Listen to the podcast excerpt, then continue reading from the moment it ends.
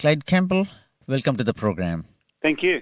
Parkinson's disease. This is really awful when we look at the statistics. It says 32 people every day are diagnosed with Parkinson's disease. Yes, and we have 70,000 people in Australia In living Aus- with Parkinson's at the present time. So it's a big issue for our Australian community. That's right. Being a victim yourself of this disease, you have the first-hand experience of that. Yes, I was diagnosed when I was 44 years old. Been bulletproof healthy all my life, and uh, it finally it uh, just come out of the blue for myself. What was your experience with the disease? It came on very quickly. Um, it's progressed relatively slowly for myself. And one of the challenges we have with Parkinson's is it progresses differently in every person. Right. Um, it's mainly uh, normally diagnosed after you've been shaking or actually rigidity in, in your muscle uh, group. right. Um, but then it's far deeper disease than that. It's a whole of body disease. It makes you completely disabled person, right?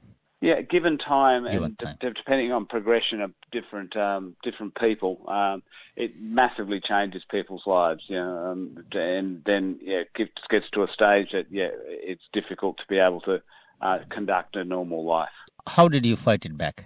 For myself, it was in regards to how do we be able to make a difference in research. Um, if we have, after 200 years of Parkinson's being diagnosed, we have ways to symptomatically improve people, Right. um, but no way to change the actual progression of the disease. That's So I'll- unfortunate, isn't it? Yeah, I'll put much of my efforts into actually ways to slow, stop and cure Parkinson's disease using Australian researchers that uh, are, are world, world-class people.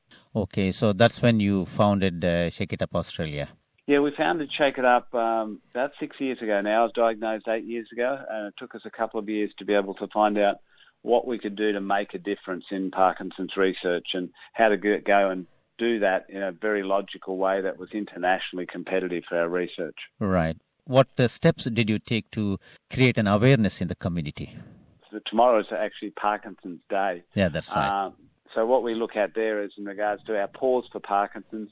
How do people have a morning tea, maybe a luncheon event, or an afternoon uh, or evening with wine, uh, just to be able to celebrate Parkinson's, but to how to be able to bring the awareness to people with Parkinson's.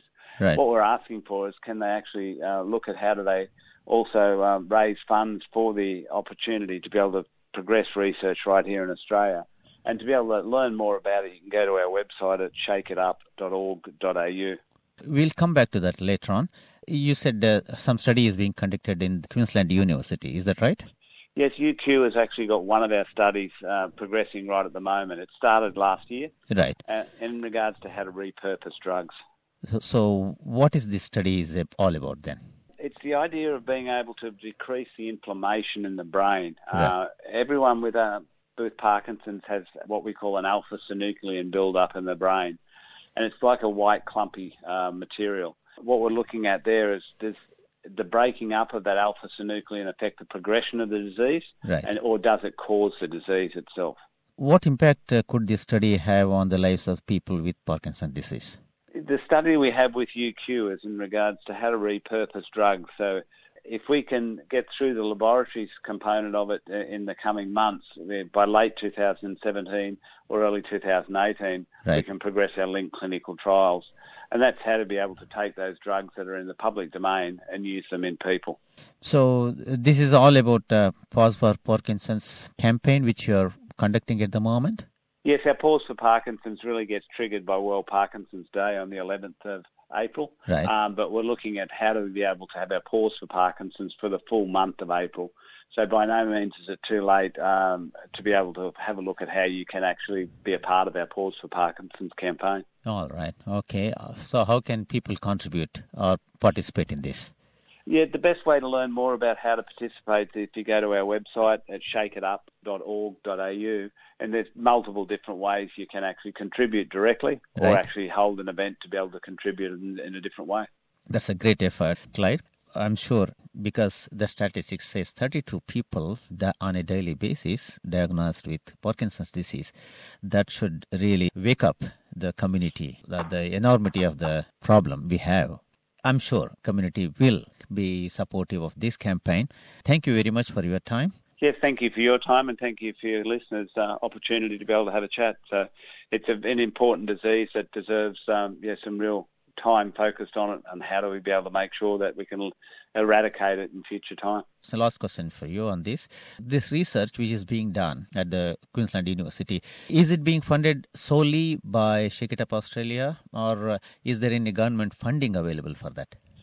Research projects actually been funded 50% by Shake It Up in Australia, right. and the other 50% comes from Michael J. Fox Foundation in New York. Oh, I see. Um, okay. We actually partnered with Michael J. Fox Foundation over the last five years, right. and together we've put 5.8 million into Australian research for Parkinson's disease.